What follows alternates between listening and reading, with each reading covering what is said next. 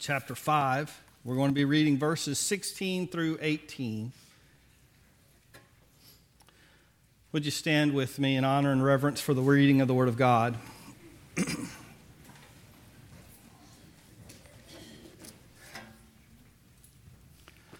Always be joyful. Never stop praying. Be thankful in all circumstances, for this is God's will for you belong to Christ Jesus. Let us pray. Heavenly Father, we, um, we want to live continuously in your presence and in your power in our lives. And yet, if we're honest, we would, uh, most of us would admit that it's only for moments at a time and not really a majority of the time for most of us that, um, that we really experience you in the way that you desire for us to. And I pray that today your church will be built, your people would grow into becoming more like Jesus as we examine your word. God, we pray and ask these things in Jesus' name. Amen. You can be seated. You don't practice what you preach. That's an accusation leveled not just at preachers, but anybody who says one, says one thing and then does another, lays out a standard and then lives not up to that standard or according to that standard.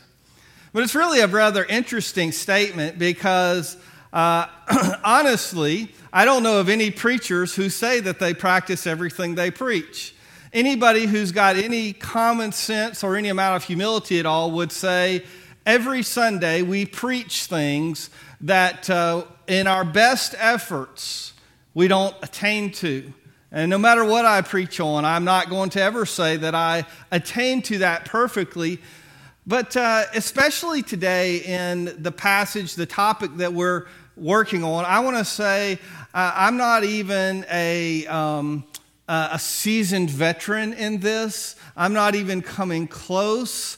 I feel like I am a rookie at this topic, that I am uh, stumbling, that I am searching, that I am really trying uh, in some very limited or beginning ways um, to do what I feel like the Lord wants us to do. So, as I preach this, as we talk about this subject that is practicing the presence of God in our life, I want you to understand that I'm not here saying that I've got this all together. It flows easily. If you go to church a, certain amount of time, or if you serve on church leadership a certain amount of time, that this is going to become easy for you because that's, that's really not the case. Um, it, uh, it, it takes some real um, devotion and dedication to um, living in God's presence.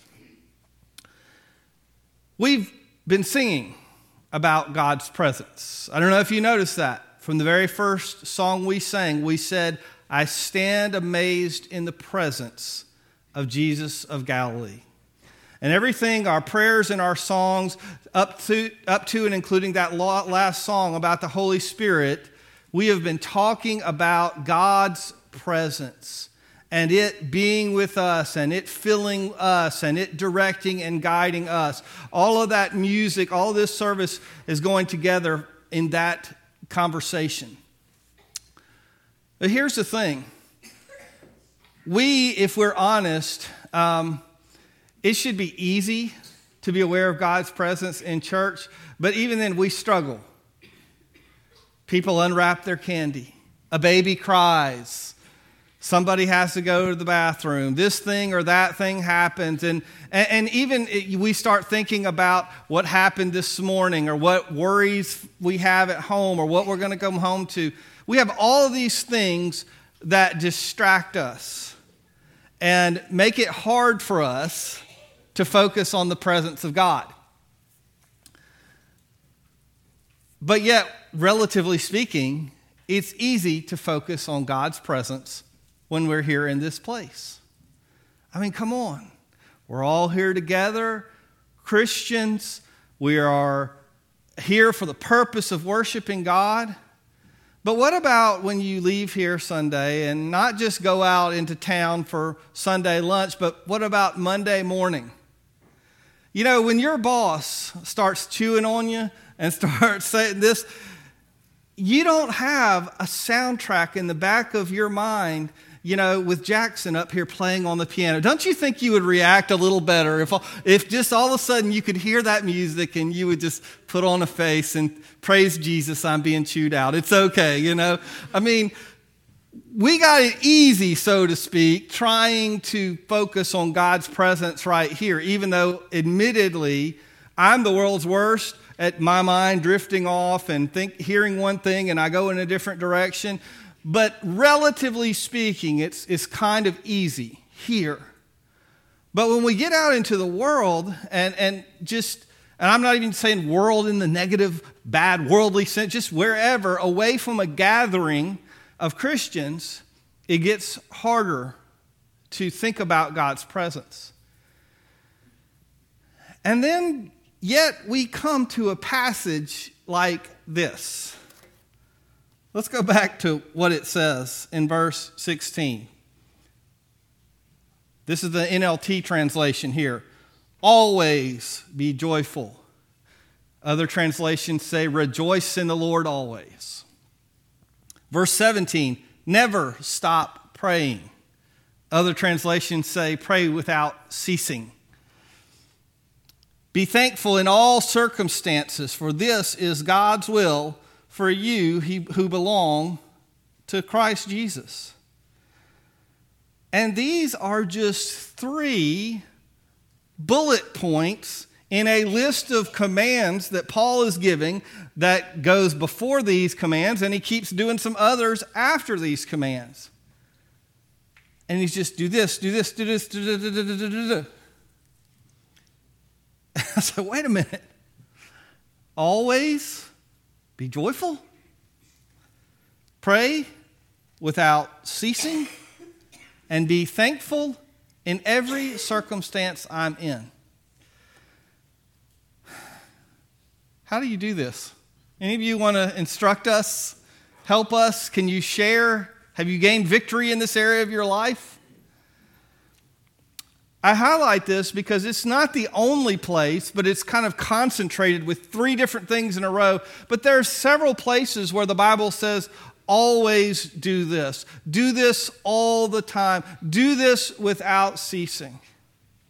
So if we here, if we can all admit, I'm going to say uh, we can probably all admit with me that sometimes we even, even in church, even with the most amazing pastor, sometimes you struggle to pay attention, then maybe we can all admit that in the world, when we're away from church, it can be a struggle to rejoice always, to be thankful all the time, to be in prayer all the time. How do we do this? How do we maintain? I mean, is God saying go sit on a mountain and be a monk and just do nothing but let this stuff constantly run through your mind? No, he never said that. In fact, he just a few verses earlier said, Brothers and sisters, we urge you to warn those who are lazy, okay? So you're not supposed to say, oh, I'm going to be a good Christian by forgetting everything else I do and not working or doing my responsibilities. We have a way, though, in our life of focusing on things when it is that big and vivid and important to us. Think about the major, major things in your life, and I can almost guarantee that at some point you've had something that has so consumed you, that has so been with you, that no matter what else you do during the day, that thing is with you. Maybe it's, ladies, your wedding day approaching. Yes, you still have to go to work and you still have to do all the things, but in the back of your mind, it's the checklist of this and the flowers and the dresses and the registering and the everything else. Maybe that's there. Maybe it's a, a project that any of you have at work, and not just any ordinary project or job or thing, but this is the one that could make or break your company or your career. And, and whatever else you're doing, in the back of your mind, you're always thinking about it, about how am I going to pull this together? What's, what's going to make it happen? Maybe it's, a, maybe it's a grief situation, a death or a divorce. And you go through this, and yes, you're still walking through life, but if you are really honest, for those first few days or weeks or months or however long, you can't even go a minute or two at a time without thinking of that thing, of that loss, of that disappointment. And so we all understand that it is possible in our life to go through life, to still eat, to dress ourselves, to do our responsibilities, to rest, do all the things that we're supposed to do, and yet to kind of be so focused on or fixated on or dwelling on some certain thing so much that even though we're doing everything else, we are constantly aware of that thing. The other way that we do that is, in, in a very negative sense, is addiction. There's all sorts of addictions in this world. And some of them are chemical addictions, some of them are maybe addiction to certain risky behavior, ga- gambling, or whatever else. But folks who are caught up in addiction, their idea, their thought process, whatever they're going through, they may have all sorts of other things going on in their life, but everything is getting to that next thing, to continuing that pattern of behavior that they have. And some people's life completely burns and flames out, but other people we call a functioning addict. That is, they can keep on doing everything else in their life and keep those plates spinning, but yet there's this thing in their life that that is really the, con- the controlled direction of their life. It is dictating where they're going. I want to say that I believe that every addiction that we face in life, that we deal with, has to do with us reaching out for something that will fulfill us and finding a false alternative to God. Because I believe that every single one of us was designed by God in His nature to walk through life communing with Him, being practicing His presence. Walking with God, just like Adam and Eve did in the garden, although we don't physically, we don't have him like right there the way they did, spiritually speaking, we know he's with us.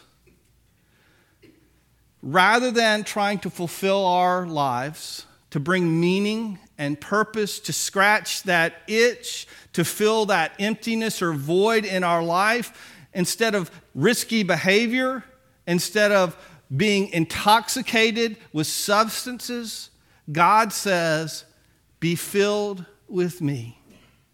Growing up in a Baptist church, I often heard that verse preached Do not be drunk with wine, but be filled with the Holy Spirit. Now, drunkenness is uh, absolutely uh, always a negative thing in Scripture. But that wasn't really even the focus of that verse was on the drunkenness, the alcohol, the wine part of it. It was the being filled with Jesus part of it was what Paul was really getting uh, trying to put forward. He said, In your life, I don't want you to be focused, fixated, filled with some other thing that's controlling you. I want you to be under the influence of the Holy Spirit so that God is constantly working through your life, driving the direction uh, and, and, and everything that you do. How do we do this? How do we practice the presence of God? You've probably heard the you know people comment before. I don't want one of these doctors that's practicing medicine. I want one who knows what they're doing. Well, in a sense, when we say a doctor practices medicine, we mean they're active at it. We don't mean they're just trying to figure out how to do it. Hopefully, they already know what they're doing. But when we say practicing the presence of God in our life, it has both of those meanings. We're saying that we want to learn how to constantly live in His presence, not just as some theoretical thing, but as something that we do and we carry out in our life. So, how do we do that? Number one, we need to be aware of God's presence. If I was to give you a theology quiz right now, I said take out a number two pencil, put away your hymn books, and uh, you know take this test right now, and you had to fill it in. Uh, if I asked you, uh, is God only in heaven or is He present everywhere? I think that most of you could get the correct answer. God is everywhere. And yet, even though that answer is at the back of our mind and we could pull it out for that quiz, most of us think about God being here when we're at church. But we don't think about God being with us at home or at school or at the ball field or at the factory or wherever we are. We have to get ourselves in this mindset of understanding that God is with us wherever we are. What did David say, the psalmist? He said, Where in the Psalms, he said, Where can I go from your presence? If I go down to the depths of the earth, you are there. If I go up to the heavens, you are there. If I go out to the seas, you are there. God, wherever I go, you are there. We have to keep in mind that God is there. And then, if we, number one, get that awareness, we need to behave accordingly live as if God is there. You know that most of the people that I've chewed out in my life, I might not have done it quite the same if I thought about God being right there in between us, beside me and beside them. I probably would have done that a little bit differently. Most of the dumb things that I've convinced myself, well, that's okay. I mean, really, there's not exactly a rule in the Bible about this. You know, I probably would not have done those things if in that moment, if I'd been saying, God is right here. And if God is right here, then we can talk to Him. Now, out loud or silent is going to depend on your circumstances, uh, you know. But guess what? You can be going down the road and nobody will think you're crazy. They'll just think you're jamming to your radio because that's what everybody does, right? You see them and, and they're not embarrassed. They're in their car. You look over and they're, ooh, you know, and, you, and you're like, wow, they are enjoying themselves on the way to work. I see it every day. Well, if they're not embarrassed to sing along with their top 40 hits, what about you simply talking to God? And I encourage you when you're by yourself to actually do it out loud. It just makes it real.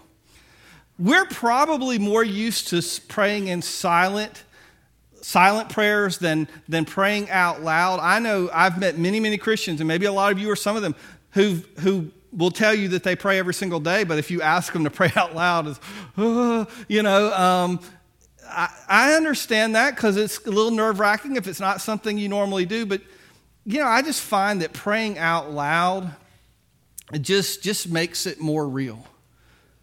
But, but certainly there's lots of circumstances and situations where you don't pray out loud, okay? And that's fine too.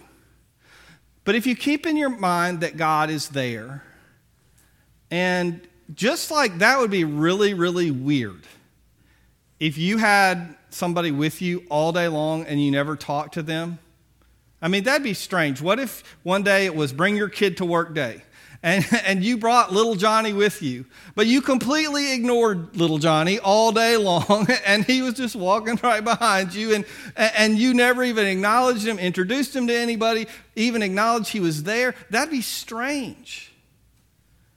I mean, we get offended. We read things into that, don't we? When people don't talk to us, we go, oh, I see how they are. You know, we start thinking, well, I'm, I'm going to get them back. They were petty. I'm going to be petty back to them. How does Jesus feel if he's with us all day and yet we kind of ignore him? But we talk to Jesus and we just try our best to hang out with him. The biblical word for that is abide. In John 15, Jesus says, I'm the vine, you are the branches. If a man remains in me and I in him, he will bear much fruit. Apart from me, you can do nothing. And so, abide or remain, the Bible uses those words, and it's what we would call hanging out or being with. Just be with Jesus. Do you know the Bible says that is why he called the apostles? I, I, lo- I wish I could remember the reference right now. But there's a verse in the Bible, and we might say, we might think that there'd be a verse in the gospel that says, I appointed you disciples so you'd be really holy, righteous people. But there's actually a verse where Jesus says that it says that Jesus appointed the disciples, he chose them that they might be with him.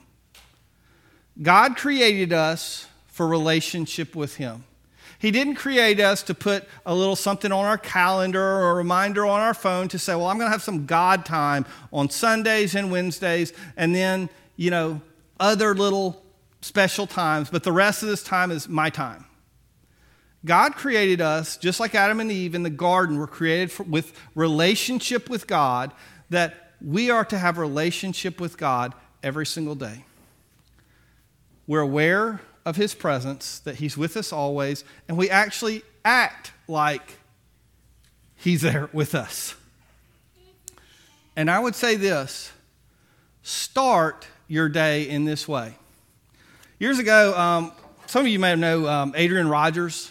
Uh, he was the, the pastor of Bellevue Church in Memphis, probably one of the, the first mega churches or big churches uh, in, in, this country there in Memphis. He had the sanctuary that held like nine or 10,000 people, and they still had to have two or three services to fit everybody in. And so Adrian Rogers was this well known preacher, and I was at a preaching conference, and he was one of the guests teaching, uh, uh, you know, about these preachers, about preaching.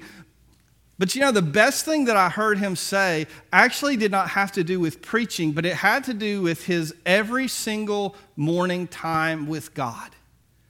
And he and his wife had, had devotions they would do together in the morning. Um, but even before that, before the, the devotion that he had with his wife, that first waking up in the morning, you know, when it's, where are you heading? Either toward the coffee cup or the bathroom, okay? or put out the dog, some of you. But that first getting up in the morning, he had this crazy little thing that went along with some stretches, and I wish I could remember it exactly. But he would get up out of the bed and then he would say, God, I give everything to you today. And this was kind of his stretch. And then it'd be like, I'm kind of paraphrasing because I don't remember exactly, but open, I open my heart to you. God, help me to see everything that I need to see, what you're trying to show me. And he had this little routine of about four or five little stretching things that he would do to wake his body up but basically, he'd begin every single day talking to God. Did he have his massive three hours in the Word right then and there? No, he, he got into the church office later on in the day and he worked on his sermons. But he began every single day simply getting up and saying, God, here I am. And it became a routine so that every morning he almost didn't even have to, th- I mean, at first he had to think about it a lot to make himself get in that routine. But once he got in it, every day, God, here I am. God, I open myself up to you. God, help me to see. And, and, these things that he was talking about, he made that the pattern of his life so that he would walk with Jesus. Was he perfect? No. None of us are, none of us will be. I'm going to tell you this week, I was trying to do this. I have not made it through a day yet. A, I have not made it through a single day where I could say, I kept my mind on Jesus all day long. I mean, I'm bad at this. I'm really bad. Y'all might not appreciate me as a pastor now that you know that. I don't know. But, you know, it's tough if we're not used to it. And I realized I'll, I'll get so far away and I'll, I'll come back to it. Oh, man. And sometimes it was I went a couple of minutes without being aware of God being with me, or sometimes I went 30 minutes or an hour without thinking about it. But I want to say this. Some of you may be like me in that you hate to do things you're bad at. Okay? I, this is probably a, a prideful thing. I'm going to admit I hate stuff I stink at, that I'm bad at. It just, I don't want to do it. I like to do stuff I'm good at. I remember when I was a youth minister, uh, I, I was pretty good at most sports, and most a lot of churches that I had served either had a gym or they had a basketball goal out back. And, and in that day, several pounds ago, I was pretty good at basketball. And so the guys in my youth group, we'd play, and I would almost always win. And I just enjoyed that. Uh, you know, uh, I'm sure it had it was nothing prideful, but I just enjoyed beating these kids at 21 or team games or whatever. And so this one particular church where we had a gym and we played ball all the time. And these fellows, I think they kind of got tired of uh, youth minister winning everything. And they said, they said, Brother Tim, have you ever golfed? Golf? Nah, I haven't ever golfed. Why don't you come golf with us? Well, sure. I'm, I'm good at basketball and football and volleyball. I can do this golf thing. Okay. Uh, I haven't gone again. Okay. it was horrible. I was thinking I'm going to get out there and do good, and I got so mad. I even, you know, see, not only not liking being bad, but then when you're like cheap and you don't like losing balls when they're going in the woods and the water and everything. I mean, it was the worst experience ever. I don't want to do golf, okay? But this is something that's worth doing even if you do it badly. Because you're not going to do it well unless you do it badly first. And you do it badly, and you do it badly, and you do it badly. But eventually, over time, as you train yourself and discipline yourself, and oh, yes, those are terrible, awful, bad words in our world today, but guess what? The Bible says discipline yourself to be godly. Not in the sense of beat yourself up, but just structure your life so that you put reminders, so that you put habits and disciplines in place in your life to keep you on pace and on track. Some of you may say, I love to do my, my time with God at night. That's great. You don't have to do it in the morning, but start it in the morning with two minutes or 30 seconds or whatever, just starting that process of talking to God and being on pace with Him. If you ever want to even get close, and the idea is, thank God that our salvation is based on grace, not on perfection, right? Because we're never going to do this perfectly. But if you want to draw closer to God, coming to more, uh, uh, getting closer to that place where you are rejoicing, where you are praying without ceasing, where you are being grateful, to keep that mindset and that attitude, you have to abide, remain, you have to hang out with Jesus. You have to remember that He's there and not ignore Him, but actually act like He's there. And you do that from the very beginning of your day until that you lay down your head at night. And that's called practicing the presence of God. If you want to read it, there's a monk named Brother Lawrence. He lived about 400 years ago. While he lived, he hardly knew anybody. But he, he wrote some letters to some friends, and it's put together in a t- tiny little book that might cost you two bucks, or you can download it for free off the internet. But he wrote some letters to some friends, and they've been entitled Practicing the Presence of God. And those letters went on to influence a great part of the Christian world because he described how simply living with others, doing the dishes, cleaning up. He also served as a soldier and he did some other things in his life. But he learned how to just live as every moment as if God was there. And God was there. And that changed his life. And if you and I learn to live every moment in that way, it'll change our lives as well. So I encourage you, even though you're probably going to do really, really bad, some of you will do a lot better than me, I'm sure, but it'll still be bad. But work on it and work on it and work on it until be, that becomes a natural part of your life. Pray with me today. Father, we know that you're present right now. We know that you're here. We don't have a hard time thinking about the fact that you're here because we're here in this place with other Christians who are all here to worship you in a, in a building and a property that's been dedicated to worshiping you. But God, we need to realize that your word says the earth is the Lord's and all that is in it. We need to realize that Jesus chose his followers to be with them just as Adam and Eve from the very beginning walked with you in the garden. Lord, you created us for relationship with you.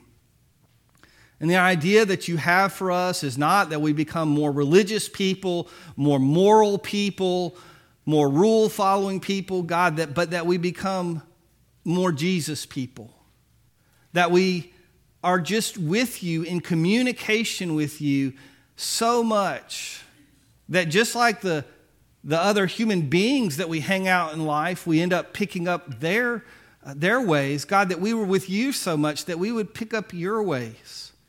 And as we remain in you, that your spirit just naturally produces these things in our life that we could never produce on our own.